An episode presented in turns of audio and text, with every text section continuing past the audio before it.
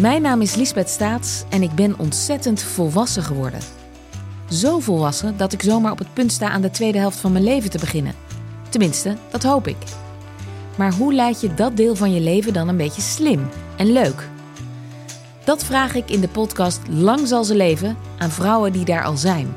Die dat terrein al helemaal hebben verkend en inmiddels uit een enorm reservoir aan wijsheid kunnen tappen. Ik praat onder andere met Annemarie Oster, Petra Lasseur, Annemarie Jortsma en Tineke de Nooi in Lang zal ze leven.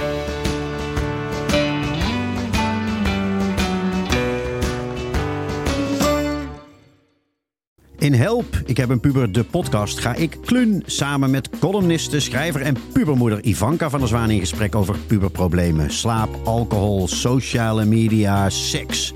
Elke aflevering zit een expert bij ons aan tafel die ons bijpraat over een nieuw thema. Help, ik heb een puber, de podcast. Nu te beluisteren in je favoriete podcast-app.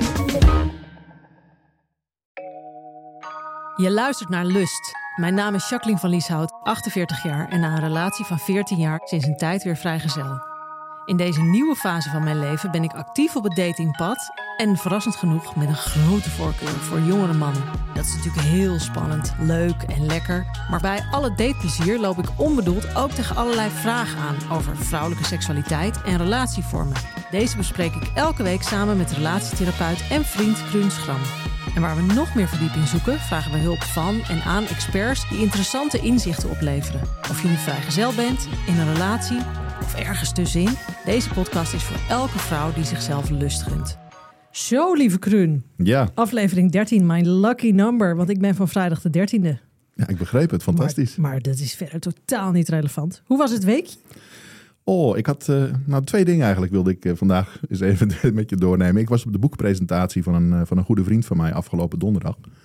En dat was de zoveelste boek, nou ik wou zeggen de zevende misschien, maar daar komt een groep mensen die al 30 jaar lang zijn boekpresentaties bijwonen. Er zitten heel veel oude vrienden bij en soms wat nieuwe vrienden en mensen van, het, van de uitgeverij. En ik stond daartussen en ik liep daartussen en ik realiseerde me dat je echt Hè, dat stuk van je, je hebt maar weinig mensen waarmee je een life story kunt hebben en heel veel mensen waarmee je een love story kunt hebben. Als je die groep mensen bij elkaar ziet, die ik nu 35 jaar zo'n beetje af en toe zie, dan realiseer je dat, hoe mooi dat is en hoe mooi love stories in een leven zijn. Want heel veel partners waren er niet, life stories, maar ik zag heel veel oude love stories voorbij komen.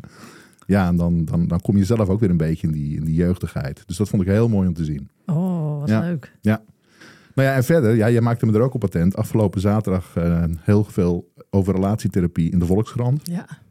En uh, heel veel aandacht daarvoor dat ook al jonge mensen er uh, naar zoeken, naar gaan. Dat het, ja, de drempel verlaagd is intussen, dat veel meer mensen ervoor kiezen. En dat vond ik een enorme winst, dat er zo'n katern volgeschreven was over relatietherapie. Met natuurlijk de vraag, werkt het nou echt? Nou ja, ja wel degelijk. En, dat vind ik dan altijd heel leuk om te lezen, dat doorslaggevend is of er een beetje een klik is met de relatietherapeut. Ja. Veel belangrijker dan de interventies of het type werk wat de relatietherapeut doet. Gaat het er vooral om of dat vertrouwen er is. Nou ja, het is natuurlijk ook al een gevoelig onderwerp, zeker over seks, toch? Ja, absoluut. Absoluut. worden mensen wel ja. nerveus van. Ja. Dus dat. En jij? Wat goed. Jacques? Nou, het viel mij op deze week. Uh, ik had het verder rustig, maar dat ik heel veel DM's en mails krijg van vrouwen die ofwel hetzelfde meemaken, los van of het met jongere kerels is, maar gewoon op avontuur zijn. Mm -hmm. Hun seksuele autonomie aan het ontdekken zijn, aan het ervaren. Dat ze, ja, uh, uh, statements ook van, uh, ja, en ik ben vreemd gegaan. Iedereen denkt dat mannen dat doen, maar ik doe dat ook. En thuis knapt alles op. Weet je wel, allerlei dat soort statements. Ja. En dan moet ik ook altijd denken van, er is zoveel ondergronds gaande. Ja, ja. Ja. En er zijn zo weinig mensen die zo weinig communiceren ja, ik over denk dat, seks. Dat heel veel van die vrouwen ook echt het gevoel hebben dat ze jou dolgraag als beste vriendin erbij hebben. Om er gewoon echt over te kunnen praten en ja, delen. Maar niet in de slaapkamer. nee. Of wel. Maar gewoon, gewoon bij een kopje thee. Nee, maar dat je iemand hebt die, die wil luisteren, instemmend nieuwsgierig is, die het niet veroordeelt. Ja, dat, die daar er ook. groot Ja. op. ja, maar het is dus echt, het is echt zo slecht gesteld met de communicatie over seks. Ja, ja, dat is waar. Tussen stellen, tussen vrienden ook. Ja, ik kwam, er kwam laatst iemand naar mij toe die zei ook over die podcast van ons. Die zei van wat ik zo, eh, zo mooi vind is wat jij op een gegeven moment zei. De meest voorkomende, voorkomende relatievorm in Nederland is de eenzijdige geopende relatie zonder communicatie. We noemen het ook wel vreemd gaan. We noemen het ook wel vreemd gaan. Ja, precies. Maar en wat een gezeik eigenlijk, hè, dat vreemd gaan. Dat dat gewoon, dat je niet kan zeggen thuis. Ja, nu denken mensen, ja, makkelijk lullen, want je bent single. Maar dat je niet thuis kan zeggen, goh, ik wil helemaal niet bij je weg. Ik hou van jou. Ik wil met jou zijn. Ik wil met jou de rest van mijn leven zijn. Maar ik zou gewoon eens een dagje Efteling Ja, willen. ja. Ik hoef er niet te wonen, schat. Maar gewoon eens een gekkigheidje. Ja, maar dat is en daarom ook dat ik, ik zat ook te denken dit weekend, misschien ga ik toch wel relatiecursus voor jongeren geven, voor jonge stellen. Want die zitten best wel met die, met die vraag van die monogamie in hun mik. En natuurlijk heel ouderwets vindt iedereen dat je met monogamie, ja, dat je dan de beste keus maakt. Maar is dat nou echt zo? En is het ook voor de jongere generaties zo? En hoe kan je dat gesprek al heel vroeg levend houden? Ja. Zodat het later niet als een enorme baksteen door de ruit vliegt als er wat gebeurt. Ja, en, hoe, en is het dan ook zo dat je eigenlijk moet zorgen dat er openheid kan blijven? Ja, En dat het oké is dat je die gevoelens mag hebben. Ja, Want ja. dat is natuurlijk het grote stigma. Nou, vandaar dat we ook vandaag een heel bijzondere gast hebben. Zij had mij ook gemaild. Ze heet Maria. Ze is voor altijd 57. En we kunnen zeggen dat ze echt wel weet wat lust is. Ze deed al tien jaar met jongere mannen en is ervaringsdeskundige op velerlei seksueel gebied. Ze, heeft inmiddels, ze weet inmiddels heel duidelijk wat ze wil en ervaart dat het ook voor mannen een zoektocht is. En dat is natuurlijk heel interessant. Ik hoop op veel avonturen, veel juice, veel gekkigheid, veel BDSM, veel kink. sappige verhalen waarvan heel Nederland in de file raakt omdat ze denken, wat een heerlijkheid. Welkom Maria, leuk. Dankjewel. Ik vind het ook heel leuk. Ja. Jij deed al tien jaar jongere mannen. Ja. Hoe is het zo gekomen? Nou, dat was in eerste instantie eigenlijk toeval. Ik kwam uit, eh, uit de BDSM-hoek, ook professioneel. Had je En- toen een relatie? Of Eh, ja, ik had een BDSM-relatie, eh, zeven jaar. En toen dat afgelopen was, toen heb ik op BDSM-zaken iemand anders gezocht. mag heel even voor de luisteraar, want er zit nu iemand in de auto die denkt: waar gaat dit over BDSM? Bondage, dominantie, sadomasochisme, zeg ik het goed? Nou, submissiveness. Samen- ja, het is echt zo'n verzamelnaam voor van alles en nog wat. Ja, Inmiddels zie ik het meer als een soort natuurlijke vorm van, van power exchange, wat sowieso in seks aanwezig is. Dus voor mij mag dat hele labeltje wel weg. Maar en was jij dan dominant of submissive of allebei? Of- ja, in eerste instantie eh, submissive, maar al heel snel dominant. En eigenlijk switch. Oh, dit zijn allemaal van die termen die dan Ja. heel bepalend moeten zijn voor wat je gaat doen. Maar daar kom ik Nee. graag later even op terug. Nee, snap al ik, die maar ik- ik- rollen en dingen. Ik vraag het even omdat je zegt BDSM-relatie en dat de meeste mensen die luisteren echt geen idee hebben Ja. wat het is. Ja. Dus daar ging het Ja, even. dat snap ik. Nou ja, toen vond ik dus eh, iemand anders. En die was toevallig een stuk jonger. En toen, daar heb ik ongeveer zeven jaar een relatie mee gehad. En toen dacht ik van, oh ja, dat kan dus ook. Een stuk jonger. En toen ben ik eigenlijk jonger blijven daten. Wat ik veel inspirerender vind. Nogal los van het strakke, kru- kruin. Eh, vooral ook omdat eh, mannen van mijn leeftijd... eh, ik kan er niks aan doen. Ik, ik kan er niks mee. Ik ben er een beetje, ik word er een beetje naar van. Ehm, omdat ze ook heel vaak een beetje ja, dat goeroe-achtige hebben. Of eh, echt een relatie willen. Of eh, bij mij de dingen willen die ze bij hun moeder hebben gemist. Of van Maar willen jonge mannen dat niet? Nee hoor. Nee. Oké, maar, maar, maar kun je dan echt zeggen... Want dat is voor mij niet zo dat ik denk ze zijn allemaal zo. Nee, ze zijn niet allemaal zo. Maar eh, als je een paar van die ervaringen hebt gehad en het jonger daten beviel mij, toen ben ik daar gewoon in gebleven. Ja. En nu vind ik het vooral ook heel inspirerend. Ehm, en heel lekker. En heel lekker. Je bent voor altijd 57, maar je bent dus zeg maar begonnen op je 47ste, maar, maar jonger. Hoeveel jonger? Wat, wat hebben, hebben we het dan over? Oh, Ja, kom op, spill it out. ja, nou even denken hoor. Dan moet ik wel eventjes heel eerlijk blijven. Eh, ik denk 30 jaar jonger heb ik wel eh, ook meegemaakt. Maar daar, ben ik, daar ben ik wel mee gestopt. Oh, ik 30 heb ik nog niet gehad. Ja, Maar dat is met jouw leeftijd ook nog niet mogelijk, Jacques. ja. 18? Nee, dat is. eh, nee, nee, nee. Of nou, 35. Oh! Ja, maar weet je, het, het- daar ben ik wel mee gestopt. Daar ben ik wel van teruggekomen. Oké, maar ik hoor jou zeggen van de mannen van mijn leeftijd die ik gedate heb, ehm, ja, dat was nou niet echt helemaal heel vrolijk van te worden. Waar zat hem dat dan in?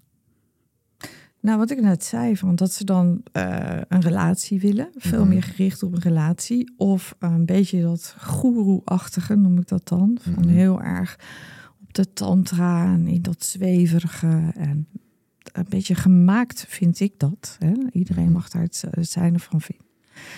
Ehm, of bij mij eh, de moeder zoeken die ze nooit gehad hadden, mannen met rugzakjes. En ik wil gewoon geen relatie. En met jongere mensen, veel jongere mensen, is dat ook eigenlijk nagenoeg uitgesloten. Dat vind ik heel Ja. prettig. En heb je enig idee waarom mannen dat, dat gedrag gaan vertonen? Oudere mannen. Ja, waar zit dat gedrag in? Dat goeroe-achtige, dat toch dat wijsneuzerige? Want dat is... Ja, dat is hun proces, denk ik, geweest om zich los te maken van bepaalde dingen. Of te dat zou jij moeten weten. Ja, ja, ik ben benieuwd wat jij erover te. Ja, nee, ik, ik, ik heb geen idee. Ik Ja. heb er gewoon eh, geen fijne ervaringen mee. Maar ik kom ook niet veel oudere mannen tegen. Mhm. Want ik eh, omring me heel graag met jonge mensen. Nou kijk, ik, ik spreek natuurlijk wel oudere mannen. Hè? Ja. Niet alleen omdat ik op een golfclub zit eh, met eh, 70 plus als gemiddelde leeftijd. Oh, oh. Maar ook omdat ik zelf tussen 56 ben. Maar mannen klagen natuurlijk op dezelfde manier over vrouwen. Dat vind ik zo grappig. Dat het zo op elkaar lijkt. Want de mannen die ik ken, die vrijgezel raken rond Mhm. deze leeftijd. Die zeggen, ja, mijn leeftijdgenoot vrouwen. Allemaal moeilijk, allemaal een rugzak. Allemaal verdrietig uit Ja. de relatie. Allemaal gehannes. Ze zijn verzuurd, geen zin in seks. Hè, of juist heel Ja. erg wanhopig, aanmächtig om zich er helemaal in te storten. Alles te geven wat ze hebben, waardoor het niet meer authentiek voelt. Dus eigenlijk is dat, is het een beetje hetzelfde voor de mannen en de vrouwen van deze leeftijd. Dat het veel leuker is om met mensen met vooral veel minder rugzak en een veel opener blik in de wereld Ja. te daten. Ja. Los van of je man of vrouw bent. Los van of je man Precies. of vrouw bent. Want ik, ik zei heel even, dacht ik bij mezelf gekscherend. Is het nou werkelijk zo dat eh, mannen die het voor het zeggen hebben op deze leeftijd en vrouwen die het voor het zeggen hebben, allebei gaan voor jong en strak? Maar dat is het niet alleen. Nee. Er zit ook een component in van, hè, is, het, is het vizier nog wijd open? Is, Ja. het, is het nog niet te veel behept, te veel gedoe? Ja. Ik zeg wel eens, mannen worden, eh, eh, mannen worden saai en vrouwen worden zuur. Dat is Ja. een provocatief zinnetje van mij in de spreekkamer. Ja. En dat is allebei waar we bij willen wegblijven. Nou, ik denk het, ik wil niet zuur worden, kan ik vertellen. En ik probeer niet saai te worden. Ja, nee, maar daarom, ik vind het ook te ver om te, gaan, hè, te zeggen van ik ga eh, met niemand daten die boven de 48 is. Dat is natuurlijk ook onzin. Mhm. Als ik iemand tegenkom die wat ouder is, dan is dat ook prima als de vibe goed is. Ja, Want ik vind het zo interessant dat je zegt van eh, eh, eh, waar ik niet van hou, zijn mannen die dan iets zoeken wat ze in hun moeder hebben gemist. Mhm. Terwijl je aan de oppervlakte zou denken, juist een jongere kerel vindt een oudere vrouw interessant. Want dat is een soort verkapte moeder-zoon relatie. ja dat, dat heb ik ook wel eens gehad met iemand. Maar dan was het niet mm, iets dramatisch. Dan was het meer in een heel fijne, sensuele eh, dynamiek. Word je daar wel geil van, van Ja, een moeder-zoon relatie? Ja, ja, ja. Vind dan- ik toch een dingetje. Ik weet het niet. Nee, nee, nee, maar dan noemden we dat helemaal niet zo. Maar zo voelde dat dan gewoon. Dat noemde je niet mama of zo. Nee, gadver. Gadverdamme, nee, absoluut verboden. Nee. nee, nee, zo was het niet. Maar gewoon dat, dat enorme ja, knuffelen, daar hou ik ook echt heel erg van. En eh, ja, het, het voelde gewoon als, door ook het enorme leeftijdsverschil en eh, dat iemand willen koesteren. Maar ik voelde mij niet zijn moeder. Dat niet. Maar je, er, er zit gewoon een heel, het is een heel diepe laag waarop je dan. Dan is het dus meer een soort zorgen. Dan is misschien moeder-zoon eh, niet de juiste term ervoor. Ja, maar ik hoefde niet voor hem te zorgen ook. Ja, het is moeilijk uit te leggen. Het is een, een gevoel, een dieper gevoel van heel veel warmte ook. En als je Ja. kijkt naar die jongens, hè, want sommigen zul je misschien nog contact mee hebben. Daten die ook jongere vrouwen? Of hebben die echt iets met rijpere vrouwen? Nou, ze daten te ook absoluut jongere vrouwen. Ja, Mhm. en eh, vaak is het dat ze dan eh, jongere vrouwen daten omdat ze een relatie echt willen. Mhm. En eh, met mij eh, daten om, voor, de, ja, voor de intimiteit, voor seks, eh, fijne seks. Ik wil graag nog even terug naar wat je zei over het BDSM-verhaal. Van eerst was ik onderdanig Mhm. en toen werd ik dominant. Is Mhm. dat iets wat ineens in je wakker werd of ontstond dat? Ja, dat ontstond omdat wij. Kijk, ik wist daar helemaal niets van, 20, ruim 20 jaar geleden. En eh, door een ontmoeting met iemand die zei dat hij dominant was, eh, werd er bij mij wel iets geraakt in dat submissive eh, gevoel. Dat had ik ook wel gemist in mijn leven.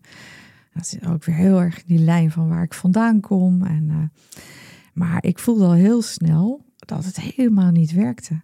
En dat kun je dat eigenlijk dat hij eigenlijk een enorme sub was. En kun je dat dus praktisch uitleggen? Wat, wat, wat zien we dan in een slaapkamer? Waardoor dat je zegt het werkt niet.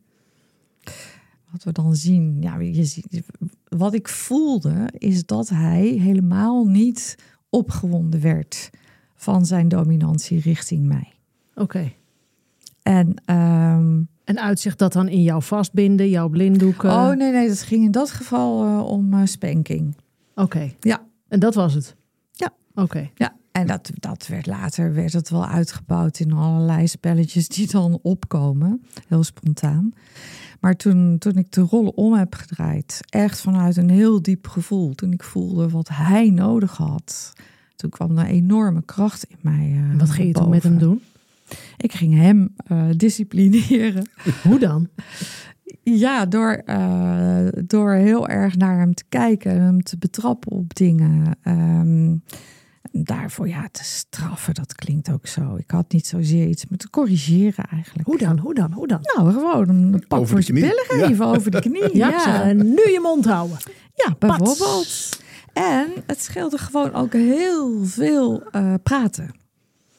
Eh, het bespaarde ons eindeloze discussies. Als ik het ergens niet mee eens was of, of vond dat hij gewoon zat te draaien of eh, zei ik van nou, ja, ik moet gewoon pak voor je broek hebben. En dan- Maar dan ging hij over het knietje. Mhm. Maar was het dan ook seksueel dan niet zo? Ik kan me dat helemaal voorstellen dat dat dan ook verder gaat. Dat hij zegt: Ik wil dat je me vastbindt. Ik wil dat je me bij mijn kaak grijpt. En, en ja. Nee, hij heeft niks. je Nee, dat zie je Naakt verkeerd. door het huis hij, loopt. hij heeft niks te willen. Ik wilde op Nee, een gegeven moment dingen dat- van hem. Ja, maar dat bedoel ja, ik. zegt: En nu de broek uit. Hup. Nou, zo gaat hij ongeveer, ja. Dat zo moet je het voor je zien. Ja, ja. En, maar dat, dat, dat zijn allemaal dingen. Ik, ik was heel erg, en dat ben ik dus nog steeds, ehm, niet gaan lezen wat er allemaal mogelijk is of spelletjes bedenken, maar echt te laten opkomen in jezelf. Ja, en dat, dat leidde tot heel leuke, onverwachte, maar simpele dingen ook. En merkte je toen dat je die dominante rol lekkerder vond dan die onderdanige rol? Ehm, eh, ja, toen wel met hem. Maar ik had ook heel erg behoefte aan die andere kant. Want ik denk dat ik heel erg dominant kon zijn. Omdat ik me zo goed in kon leven in wat hij wilde. Ja, ja. dus ik wilde ook heel erg die overgave. En ik heb toen tijdens die relatie ook ehm, met iemand een, nog een relatie gehad als onderdanige.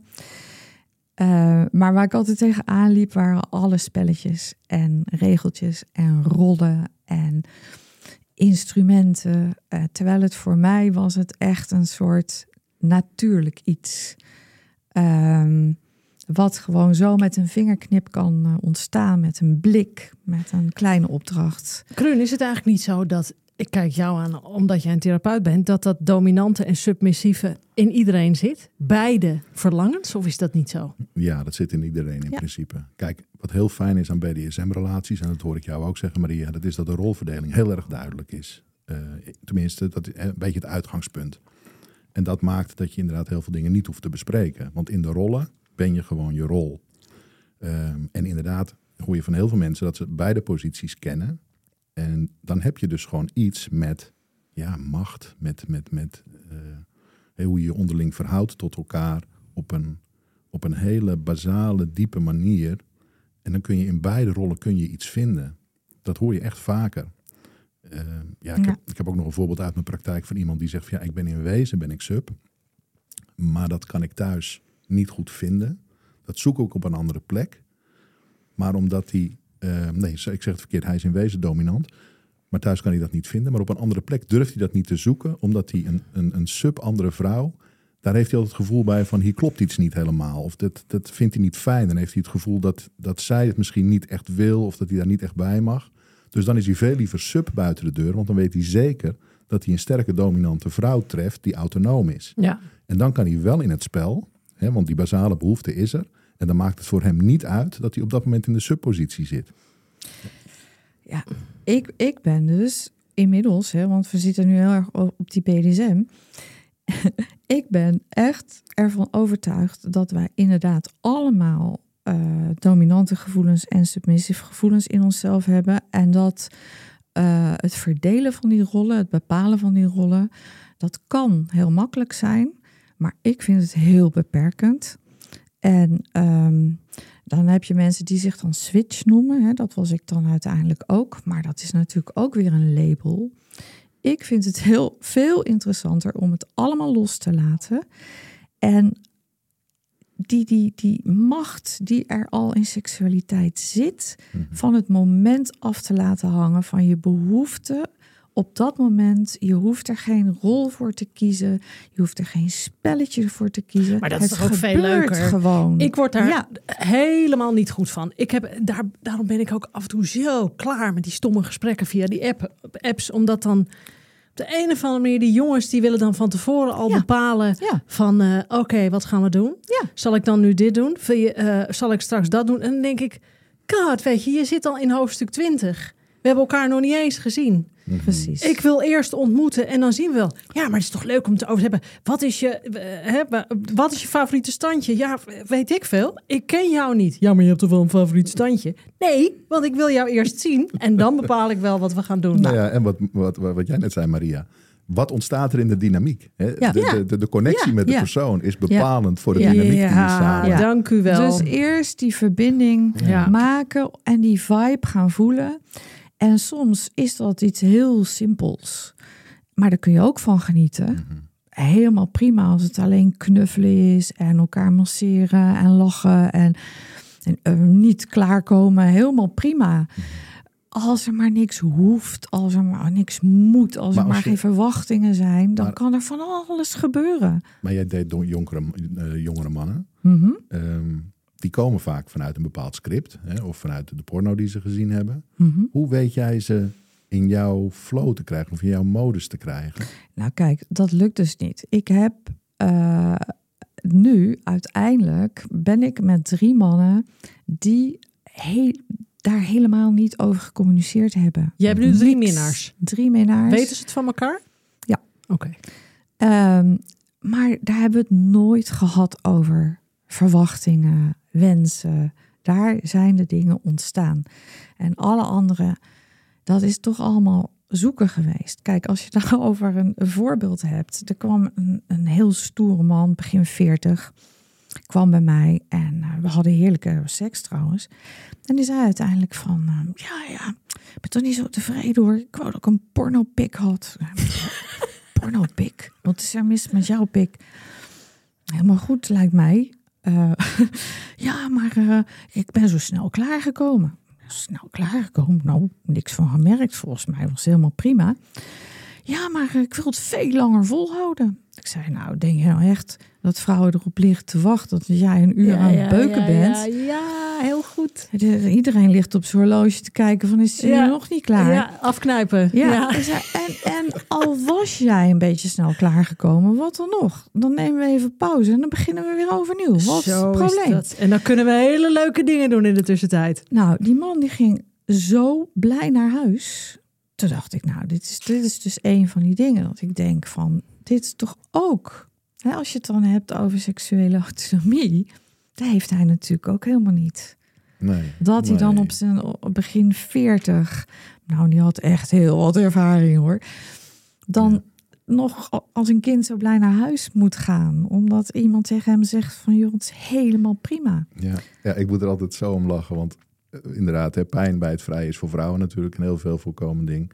En voor mannen is de klacht van te snel klaarkomen. Hè? En soms voor zichzelf. Of voor zichzelf, hè? want inderdaad, ze hebben de beelden van dat het lang moet duren. Of moeten klaarkomen. Ja. Die, prestatiedruk. Uh, laatst nog iemand bij mij die, die zei van ja, ik blokkeer. Ja, blokkeert. Oké, waarin? Ja, ja, als ik het gevoel heb dat er van alles moet, dan kan ik niet meer. Ik zei, nou, lijkt mij wel eigenlijk een heel natuurlijke reactie. Ik zei, maar bij mij hoeft helemaal niks hoor. We gaan gewoon kijken of we samen kunnen genieten. Natuurlijk helemaal niks aan de hand. Dus dat, ja, dat vind ik dan echt. Vind ook mooie ontmoetingen, omdat zo'n iemand dan uiteindelijk ook wel snapt van hé, hey, maar er is niks mis met mij. Ja. Maar die druk is dus enorm. ja, en dus enorm helend als ze met jou in contact komen Ja. en horen van joh, Ja. even, weet je wel, helemaal niet erg, Ja, helemaal prima. ja. En dat vind ik dus ook mooi door al de verschillende ervaringen ook in het daten. Het is voor de mensen waar ik mee omga vaak helend, maar voor mij ook. Ik, ik bijvoorbeeld zeg altijd van, ik ben objectief gezien geen enorme schoonheid. Maar dat maakt dus ook helemaal niets uit. Ik ontmoet echt super aantrekkelijke mannen. Van, hè, die aan iedere vinger tien vrouwen kunnen krijgen. En die komen dan bij mij. En dat vind ik ook echt een eye-opener. Want daar gaat het dus allemaal niet om. Het gaat gewoon om of jij een fijn contact, een fijne verbinding met iemand kunt maken. En dat je je Ja. samen lekker voelt. Nou, en is het ook niet gewoon het krachtig kunnen staan in je seksualiteit? Want dat is wat ik merk sinds we deze podcast maken. Dat er toch ook een heleboel mannen zijn die denken... oh, zij praten over seks, dus zij wil het ook met mij. zij wil met iedereen neuken. Dat is ook wat er vaak wordt gedacht. Als je erover praat als vrouw, nou, Ja. dan wil je het dus met iedereen doen. Ja, maar daar heb ik ook wel weer eh, vervelende ervaringen door gehad. Hè? Want eh, we gaan hier natuurlijk eh, die, ja, heel veel leuke verhalen kan ik vertellen, maar ik ben ook verkracht. En ik ben ook, toen ik hem iemand aansprak op zijn gedrag, was het van ja, maar jij bent zo seksueel.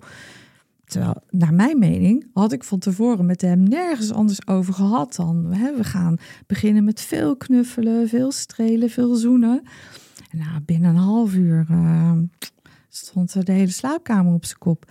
En ga dan maar eens in, in zo'n vibe, waarin je een fijne voorgesprek hebt gehad, opeens zeggen, maar dit wil ik helemaal niet. Ja. Dan ben je zelf ook weer even helemaal van het padje. ja. En dan word je de volgende ochtend wakker en dan denk je, jezus. Echt waar? Maar ja, zou, je dat nu nog steeds, zou je dat nu nog steeds hebben? Of zou je nu echt aan de, aan de rem kunnen trekken? Nu zou ik wel aan de rem kunnen trekken, maar Ja. dat heeft lang nodig hoor. Want Maar dit ook is- ja. ik zit altijd nog, daar kom je nooit in vanaf, hoofd. in oude patronen. En die blijf je je hele leven houden. Dat is waar, Ja. want ik ben, ik ben al echt qua communicatie en qua zeggen wat ik wel en niet wil, echt een stuk verder dan toen ik begon in januari. Ik ben natuurlijk echt nog maar heel kort bezig in vergelijking met jou. Maar nog steeds denk ik af en toe, ja, maar dit kan ik toch niet zeggen dat ik dit niet wil. Niet alleen qua handelingen, hè, maar gewoon überhaupt in de communicatie. Want dat van je moet een lief meisje zijn. It's never gonna end, weet je. Dat houdt toch niet op. Ja. ja, maar ook al zeg je dingen heel duidelijk voor jouw gevoel. Je hebt natuurlijk een zender en een ontvanger. Ja. Mensen interpreteren de dingen ook vaak zoals ze ze zelf willen. Maar er zijn vrouwen die luisteren. Mhm. Dat weet ik. En die denken, oh, ik zou ook gewoon eens even lekker de was buiten willen hangen. Hè? Niet verzuren. Mhm. Doen, En doen, eh, doen, even de boel opfrissen. Ja, Ja. van wat zijn dan als jij zou zeggen van dat zijn nou dingen waar iedere vrouw, hoe oud ze ook is, hoe oud ze ook wil daten, let daarop. Ga daarmee aan de slag. Waar, waar, je- wat je vooral niet moet doen, in mijn optiek, is te veel chatten. Dat is echt zelden tot nooit goed. Misschien heb jij een andere ervaring, maar ik heb de ervaring dat hoe sappiger de chats, Ja. hoe geiler het hele gebeuren, dan komt er een real-life ontmoeting en dan lijkt het nergens meer op. Want dan zijn die mannen, meestal die man, kijk, ik, wat ik fantaseer in de chat, dat zo voel ik het ook echt. En Ja. zo ben ik ook echt. Ja. Maar jongere mannen hebben vaak enorme fantasie. Ik ga dit met je doen, ik ga dat met je doen. En dan zijn ze er en er blijft er gewoon nul van over. Of de vibe tussen ons is helemaal niet. Dus niet te lang zo. chatten. Nee, eigenlijk niet chatten over geile dingen. Geen sexting doen. Snel afspreken, of Ja, niet? ja. ja. Heel snel afspreken. Maar dan niet thuis of ja, ik doe dat soms wel. ja. En eh, dat pakt ook meestal wel goed uit. Ja. Maar dan moet, dan moet je wel een goed onderbuikgevoel hebben. Ja, dat klopt. Ja. Mijn kinderen hebben altijd gezegd, niet doen. Eerst gaan wandelen. Is soms beter. Maar soms ga je met iemand wandelen en dan is het dan ook weer niks. Of dan lijkt het heel wat te zijn. En als het Je wel wat is, het dan wil je ook tot de actie eh, over. Precies, maar dan moet je gaan wandelen om de hoek. Dat is het beste eigenlijk. In het parkje om de hoek. Ga je Ja. wandelen en als Ja. het dan leuk is, ga je gewoon naar huis. Ja, dat is een optie. Dus geen sexting, geen foto's sturen. Oh, en ik trap er iedere keer weer in, hè, want dan is er weer iemand die me toch verleidt om dat te doen. Niet doen. De mannen die dat willen, in mijn geval dan, hè, Ja. Dat zijn toch degenen die later ook weer alle afvinklijstjes willen afwerken. Dit doen, dat doen, zus doen, zo doen. Dat is mijn ervaring. Dus voelt kan iemand een leuk gesprek met interesse in jou, zelfde intenties qua seksualiteit, nou, dan maak je zo snel mogelijk een afspraak. En voelt het prettig. Dan ga je thuis laag inzetten. Ik begin tegenwoordig altijd met een sensuele massage. Altijd. Altijd. Nou, ik heb een tafel thuis, dus dat kan ik ook. Ja, maar dat doe ik lekker op bed. Oh, oké. En, ja, en als iemand De dan. tijd eh, nemen. Ja, en als iemand het echt tijd neemt en dan als iemand dan gewoon daar prettig op, op reageert en hij ruikt lekker en hij proeft lekker en er ontstaat een vibe, nou, dan kan er een, een magie ontstaan. Maar dat is toch ook een soort script? Geweldig. Van we starten met een massage. Ja, ja, dat is ook een script. Maar dat is op dit moment mijn Ja. script. En dat werkt heel goed. En de mannen die zich daar dan aan over kunnen geven. Nou, dat, gebeuren de mooiste dingen. Ik denk dat je in ieder geval haal je de mannen uit hun script. En dat is al heel Ja. fijn. Want Ja. anders gaan ze hun dominante script afraffelen. Ja, precies. Nou ja, en daar... Van ik ga je rough doggy Ja. pakken. Ja, nou ja, Ja. met uiteindelijk het Ja, piffen waarvan, vra- dat dus waarvan Maria ook al zegt van hè, wie zit daarop te wachten. Ja, dat, Dus dat eindigen in doggy-stijl en dan als een konijn eh Joken, moeten haar trekken. klaarkomen. Ja. Oh man. nee, helemaal klaar mee. Maar dat voorkom je hiermee dan wel. En Maar dat, even- maar ja, maar- iedereen moet zijn eigen weg daarin vinden. Hè? Maar jij Ja. praat nu eh, vanuit de, de positie dat je natuurlijk zelf ja, single bent. hè, Mhm. of je zit in meerdere relaties. Ja. Misschien zou je het bijna polyamoreus noemen, maar dat weet je Nee, zelf nee, nee, want het zijn korte contacten. Ik heb tussendoor heb ik nooit contact met. Oké, Ja. nee, dus het is niet een hele Nee, liefdesverbinding. Geen relaties. Nee. Maar vrouwen die in een relatie zitten en niet uit die relatie willen, maar wel iets op dit vlak zouden willen doen. Wat Mhm. zou je hen aanraden? Ja, kijk, dan ligt het ook aan hoe jij opgegroeid bent. Voor mijn kinderen bijvoorbeeld is dit de normaalste zaak van de wereld. Maar ik heb ze seksueel een heel vrije opvoeding gegeven. Zij wisten ook van mijn BDSM, alles. Toen waren ze nog heel jong. Ik vind dat kinderen nooit te jong zijn. Ze geven zelf aan wat ze aankunnen en wat ze niet aankunnen. Nee, maar het gaat even om de vrouw in een relatie. Wat zou je ze aanraden? Ja, maar dan, wat Dus zou je ze aanraden? Dan moeten ze al wel ehm, ergens zijn. Want je kan iemand die niet gewend is om ergens over te praten, opeens zeggen van joh, ga maar met je man praten over een open relatie of non-monogamie. Dat is een te grote stap. Daarom kom ik er even op terug op Mhm. van ja, wat zou je vrouwen aanraden? Dat vind ik lastig. Maar ik hoop dat ze zover zijn dat ze het met hun man gaan bespreken. Want het kan gewoon zoveel mooie effecten hebben op je relatie. Als je het elkaar Maar gaat wat gunnen. moeten ze precies bespreken dan? Dat ze die relatie bijvoorbeeld willen openen of elkaar willen gunnen om ook eh, dingen te gaan onderzoeken buiten hun relatie. En als dat, eh, als ze daar voorbeelden voor kunnen vinden, met andere mensen over kunnen praten, gewoon proberen. En dan heel vaak verbindt het mensen weer extra in hun relatie. Maar wat als ze het binnen de relatie willen doen, Kruun? Nou ja, dat is natuurlijk heel vaak waar je in eerste instantie voor kiest. En wat je ook Ja. probeert mensen ja, bij te brengen of, of in beweging op te krijgen. Omdat mensen in mijn praktijk natuurlijk doorgaans hun monogame relatie koesteren. En nog helemaal niet toe zijn aan een stap om, om dat te openen. Ehm, en in alle eerlijkheid spreek ik dan de partners vaak ook alleen. En die zeggen, ja, weet je, ik zie het niet meer zo op gang komen. Of ja, dan ga ik nou ineens een speeltje kopen. Of ik ga ineens een keer een stuk touw. Of ik ga een keer een spanker eh, aanschaffen. Of we gaan een keer een rollenspel doen. Heel ingewikkeld om het op die manier op gang te krijgen. hè. En klassiek is relatietherapie ook altijd erop gericht van... nou, als we nou naar de diepere verbinding en de communicatie gaan... dan komt die seksualiteit wel weer in beweging. Maar dat blijkt eigenlijk gewoon ontzettend moeilijk te zijn. En welke, welke stellen zijn het meest succesvol in relatietherapie? Nou, ik durf de conclusie bijna te trekken. Dat is als er een affaire is uitgekomen. En als er echt een bom is ontploft. En de seksualiteit helemaal opnieuw op de schop gaat. Stellen komen bij mij, affaire is uitgekomen. Ze hebben doorgaans de laatste paar weken meer seks dan in de tien jaar daarvoor. Ze hebben betere gesprekken dan in de tien jaar daarvoor. Ze hebben meer verbinding dan in de tien jaar daarvoor. Dus een affaire doet iets heel groots. Iets Het is een hele goeds. grote onweersbui. Ja, Ja. maar het verfrist, snap Ja. je? En dan denk je van, goh, zou je een affaire kunnen organiseren in een relatie? En hoe organiseer je die affaire dan? Welk stapje durft een stel daarbij te zetten? En ik heb Mhm. soms die gesprekken met stellen. Sommige stellen durven dat aan. Verrassend vind ik altijd dat vrouwen daar experimenteler en gedurfder in zijn dan mannen. Mannen zijn toch wat bangiger.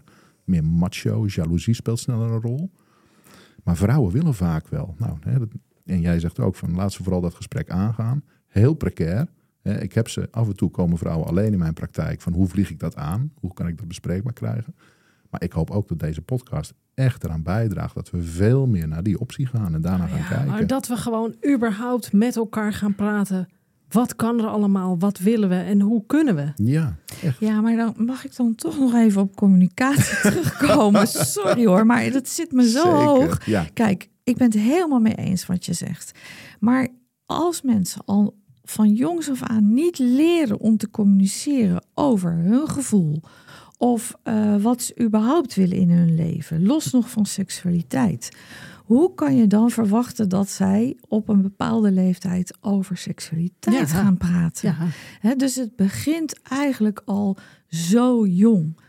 Ehm, leren communiceren is, dat klinkt voor ons heel eenvoudig, maar het is geloof ik het moeilijkste wat, het, wat er is. nou, het is ook En een dan nog terugkerend over- thema Ja, bij ons. Ook. ja, maar dan gekoppeld aan seksualiteit, maar het is in zijn algemeenheid Ja, is het zo moeilijk. ja, maar dus voor mannen en voor vrouwen. Ja, absoluut. nou ja, wat, Erik van Nieuwburg natuurlijk eerder, hè, de mentor of Ja. man, die zegt van ja, mannen leren als jongetjes, hè, huil niet, wees sterk, verbijt, Ja, hè, niet delen, Ja. wees stoïcijns. Dus dat is waar jongens het leren. Hè, En meisjes leren vooral, wees lief, hè, wees aardig.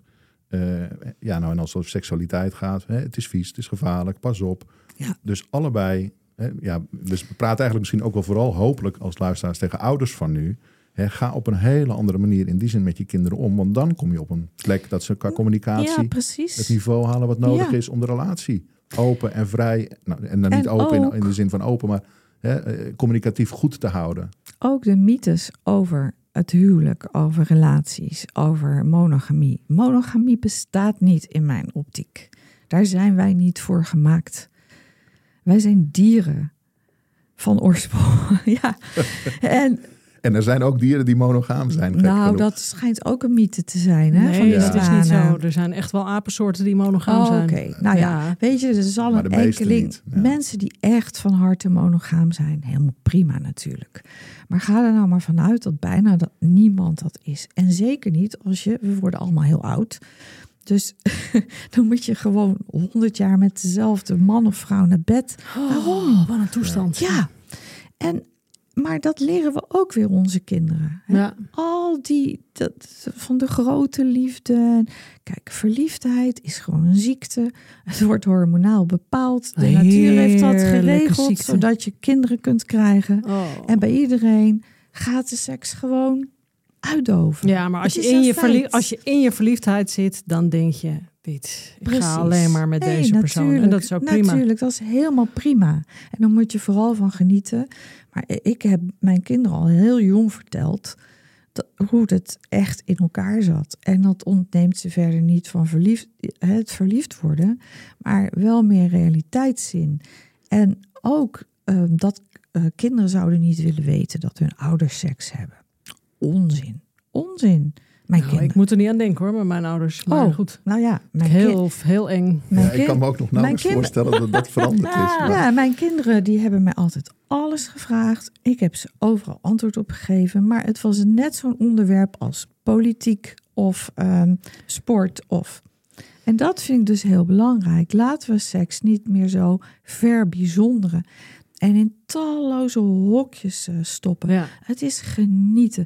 Het is voelen, ruiken, proeven, En zo is het. aanraken Ja. kijken, luisteren. Het is alles. Het is eigenlijk communicatie ten top. Heel goed. Ik wil hem graag eh, hiermee afronden. ik denk dat dat het beste advies is.